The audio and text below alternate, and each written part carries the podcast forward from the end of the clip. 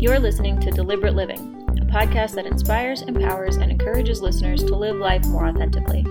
My name is Holly Priestley, and I'm a full time nomad and creator who has been living in my 1997 Ford van since January 1st of 2019. I travel the United States with my dog, learning how to live with more authenticity.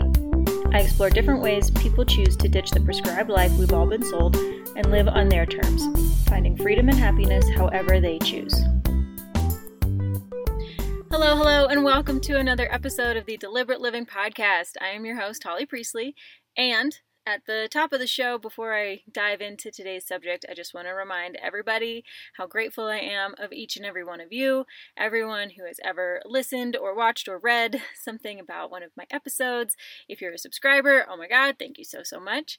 And um, yeah, this is a fully audience supported podcast. So you guys are what helps keep this show alive. You are the reason I keep coming back week after week after week. We're in our what late 70s now of weekly shows, and I wouldn't be doing that if it weren't for y'all. So, um, that being said, I don't have any sponsorships. I'm not going to have any annoying ad breaks. And so, if you want to help keep it that way and help keep the shows coming every single week, um, there are costs associated with with producing a podcast and with hosting it online. Um, and so, if you want to help me afford all of that so that I can keep making the show, please consider donating uh, via PayPal or Venmo if you want to get some behind the scenes activity and maybe even some snail mail in your mailbox. I have a Patreon set up as well. Um, and if that's not in the budget for you and you just can't do that or you don't think it's worth it, if you could you know, like, subscribe, give me a thumbs up, whatever it is, five stars. It, it varies depending on which platform you are listening to this on, but uh, go ahead and do that as well. Subscribe. That all helps us get in front of more listeners, more watchers, more readers, and more people in general so that this information can continue to have a bigger impact and make uh, a positive influence in the world. So, thank you again so, so much. And this week, I thought I would have some fun with it. this week, I'm going to talk about all of the things that I don't do anymore as a uh, long term, full time van lifer and all the things that I don't buy anymore. Um, and like I said, I'm trying to have a little bit of fun with this episode, so it's it's honest and it's truthful, but it's also a little bit sarcastic and satirical. So I hope that you guys enjoy that. It's a little different from how I normally do my shows, and if you like it, let me know. I'll do more like that. And if you don't love my sense of humor and you might want me to keep it a little bit more serious, let me know that too so that I know how to move forward with the show. Let's just go ahead and get started. Um, if you've been listening to the show for a while or you've been following me online for any length of time, you've definitely heard me say or seen me say that van living really simplifies the complicated parts of life and at the same time it heavily complicates the simple parts of life. And there are plenty of things that I used to do in my sticks and bricks life before moving into the van that I no longer can do or that I no longer need to take part in as a long term, full time solo female van lifer.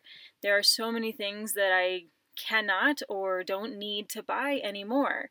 And this might sound like I live a perfectly minimalist, simplistic life, you know, back to basics. And in some ways I absolutely do. Not gonna not gonna negate that. But uh, I've also gone ahead and complicated a lot of bits of my life as well. So let's just dive in with a little bit of sense of humor and satire. The things that I don't do anymore as a van lifer. Number one, I don't pay rent. This is huge. Everybody's heard of this. Anybody who's researched van life, it's usually because they don't want to pay rent anymore, they don't want to pay a mortgage, housing costs are very expensive. And so I don't pay rent.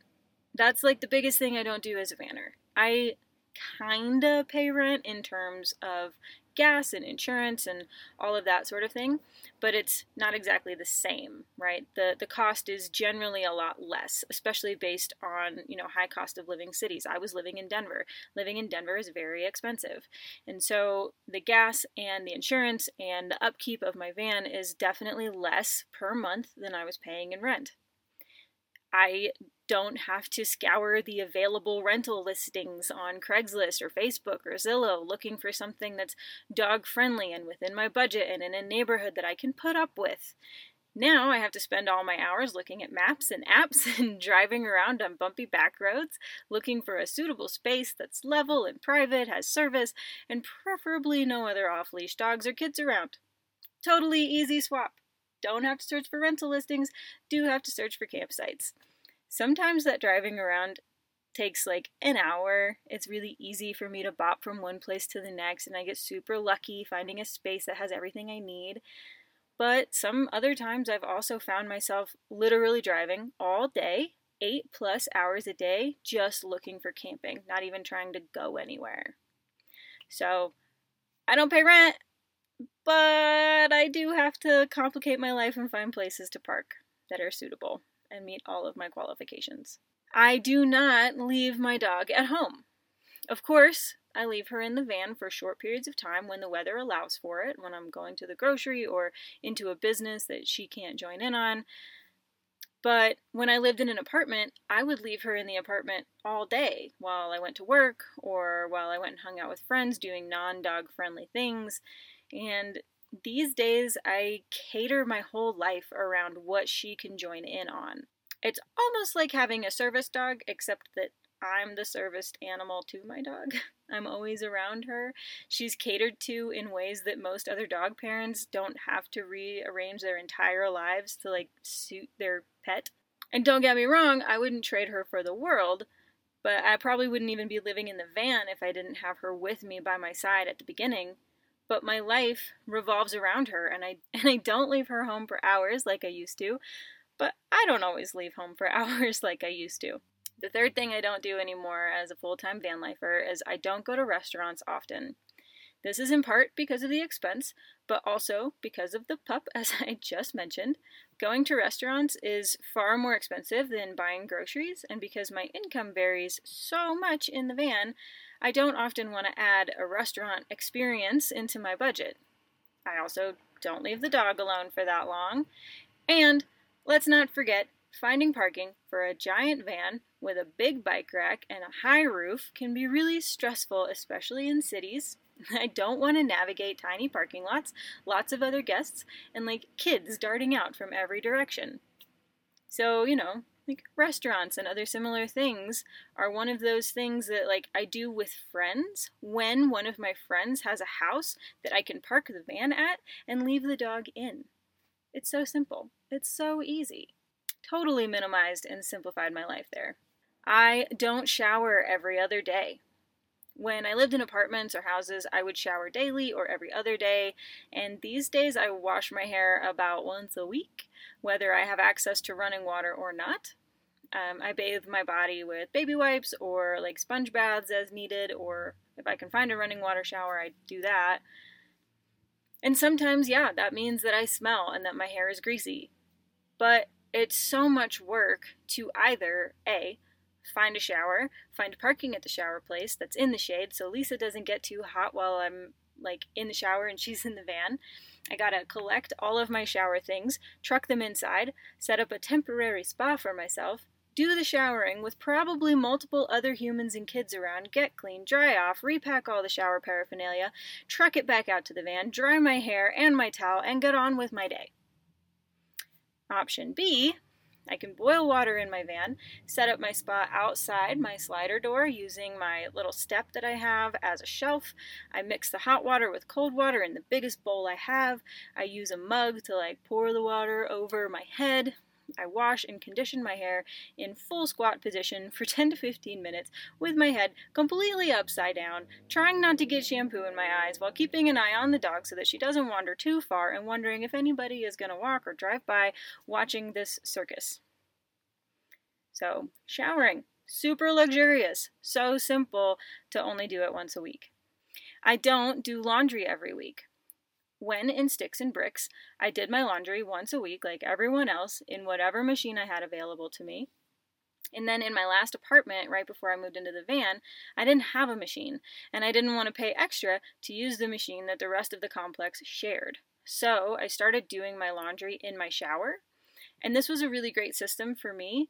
Um, I do laundry every few days, hang dry in my bathroom. I always had fresh clothes. It was never like a whole pile, it was only a few things at a time. Everything was washed very gently.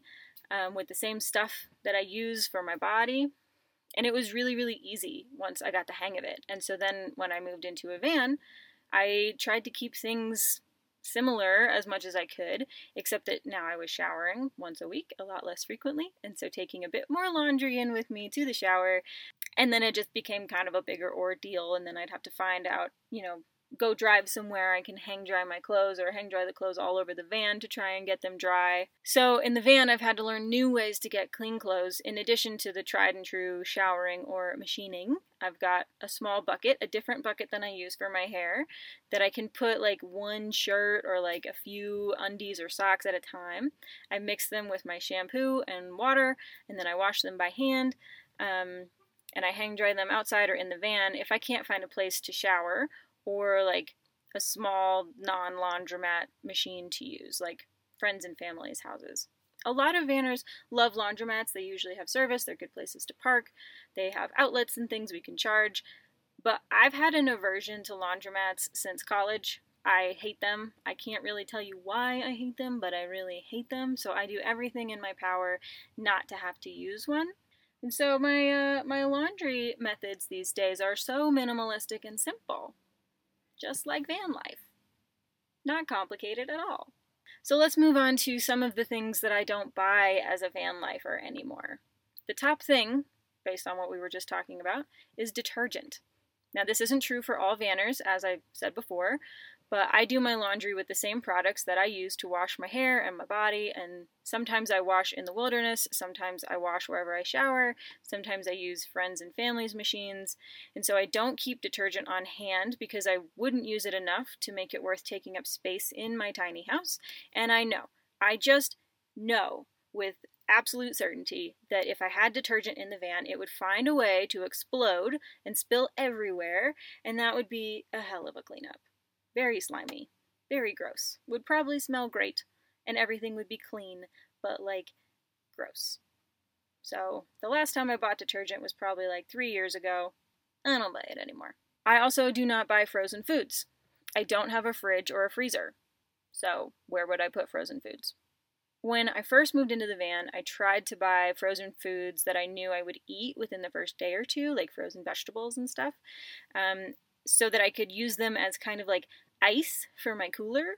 Um, and then, you know, also to eat the food. But every time I tried it, it backfired and the food went bad before I could eat it. It was super slimy, and like a lot of meals were ruined figuring that out the hard way. Money was wasted figuring that out the hard way. So I completely gave up on that tactic, and I just don't go down the frozen aisles these days in the grocery store. Unless I'm with a friend and we're grabbing ice cream that we're going to share and we're going to eat within the hour, probably in the parking lot of the grocery store. And I do miss frozen foods, like the convenience of it and the cost. And, you know, when I have access to ovens, I will absolutely go ham on some cheap frozen pizza. That's kind of my jam. That's what I miss the most. I do not buy aluminum foil or saran wrap or anything like that. Um, as I said before, space is really at a premium foil and wrap take up a lot of valuable space in my drawers and in my trash when they're done being used, since they're just really like a single or double use object. And that's like not super sexy. So I just don't buy those things. I use reusable Tupperware containers for all of my storage needs, and really most of my dishes needs as well. I don't actually have like plates in the van. I use cutting boards as plates, um, and I mostly use bowls. And mostly bowls and my Tupperwares are all bowls. And like I do like making enough of a meal to have leftovers so that I don't need to cook later, but putting like foil or wrap or something like that like just ain't gonna happen. So I use lids instead, lids that are very old, lids that are cracking and like melted in places and most certainly leak whatever is inside of them um, if they're not perfectly flat on the bottom of my cooler. Uh, and this is this is an ideal substitute to aluminum and uh, saran wrap. It's great. I do a lot of traveling, but I no longer buy knickknacks and souvenirs. Again, space, premium. And I used to be a huge fan of like knickknacks and souvenirs. In my previous homes, I really liked having like little shelves or like little nooks and crannies where I could have collections of things that were really cute, made me happy to see, reminded me of people and places that I loved. But the van is just not gonna have that. The closest that I get is like my hanging photos above my back doors, and you know, it's lightweight. They're all held up off the ground, off of a surface with tiny, tiny, tiny paper clips. And I've got, you know, photos and origami and notes and like things that remind me of people and places that I love in that way, instead of buying like a cute little sculpture or something from some place that I'm at. If I do buy souvenirs in any of the towns that I visit, most of the time they are postcards. And then I mail them out to my friends and family, and then they don't stay in the van anyway. They're small, they're cheap, they bring the joy to other people as well. And that's kind of how I do souvenirs these days. In the same vein as knickknacks and souvenirs is decor. Home decor falls into the category of things that I no longer buy as a full time vanner. With no place to hang art, no shelf place to keep like knickknack y decor, I just don't buy it. It's not like I'm gonna buy it and store it, you know, until the next time I have a house. I just don't buy it. I admire them in the shops that I visit. I really like a well appointed house. I'm very excited to be able to decorate the next house that I live in, but until then, I keep my money in my pocket and I don't actually buy anything new. Plus, like, the van is not really a safe space for things like that, for decor type things. With all the dirt road driving I do when I'm looking for camping, obviously, because I'm not paying rent, um, things get knocked around all the time, and anything that I bought would just break anyway. Things would fall off of the walls or bounce out of my completely open shelving and like get lost or broken all the time. And so, why would I waste my money on something that's just gonna break like next week? Another thing I don't pay for is electricity. I don't have an electric bill. I haven't had an electric bill in almost three years. I would add no utility bills to the list, but I do pay for water sometimes, so usually I can find it for free, but sometimes I pay for it. So, like, anyway, I do pay for water sometimes, but electricity, I do not pay for. The 100 watt uh, solar panel that I have on my roof did come with an initial cost, of course, to buy it. And last year, when I upgraded my two deep cycle batteries to a brand new Battle Born lithium battery, that was a pretty hefty investment as well. But over the last two and a half years, I haven't paid for electricity even one time. And that is pretty awesome. I'd say that the startup expense of the solar panel and the batteries and etc. was well worth the lack of electrical bills I've had since then. And this might not be true for vanners who invest in high end utilities um, for the van, you know, a couple hundred watts of solar power and the lithium batteries, et cetera, et cetera, and then only live in the van for a short time. Um, my investment pays off in the long run, not in the short run. So if you build out a van and you use super high end uh, everything, especially electrical, um, it might not be worth the investment for you if you're only going to do it for six months or so. But for me, it works out because I've been in the van for two and a half years and I don't plan on leaving. The final thing I'm going to talk about in this episode that I don't buy anymore since I live in the van is dish soap. My sink drains straight through the van to the ground. So I don't use regular, like, chemical heavy dish soap. I don't want to put chemicals like that on the ground. And so I use water and vinegar and baking soda for most of my cleaning needs after Lisa gets to do her pre rinse job, of course. But dish soap is kind of one of those things that people seem to always have around in their houses, but they never actually buy. Um, or at least, like, that's how it was for me when I was in Sticks and Bricks. I could make that last drop of soap last like a week or two. I would make it last as long as I possibly could so that I didn't have to go buy more. And so now I don't have to buy more because I don't use dish soap in the van. Instead, I buy vinegar by the gallon. So I think that's a fair trade? So, this has been a very brief, lightly comical roundup of some of the changes that my life has gone through um, since living in the van. And, you know, I'm, I'm sure, I'm certain that there's more things that I don't do or things that I don't buy that I just couldn't think of in the making of this episode. And I'm sure those of you who live in vans or other alternative lifestyles have things that you don't do or buy anymore based on your lifestyle. And I want to know what those are. I want to know what they are so that A, I know what I forgot, and I want to know what they are so that I can figure out where I can cut a few more corners or uh, costs, cut costs um, where I'm not cutting them right now. So leave those in the comments or DM or whatever, however it is that you're um, listening to this, watching this, enjoying this. And as always, thank you so much for tuning in. Um, please, you know, show your support for the show so that I can keep producing it every week. And if you've made it to the end of this episode and you haven't subscribed yet, you probably liked what you heard, and you should probably subscribe.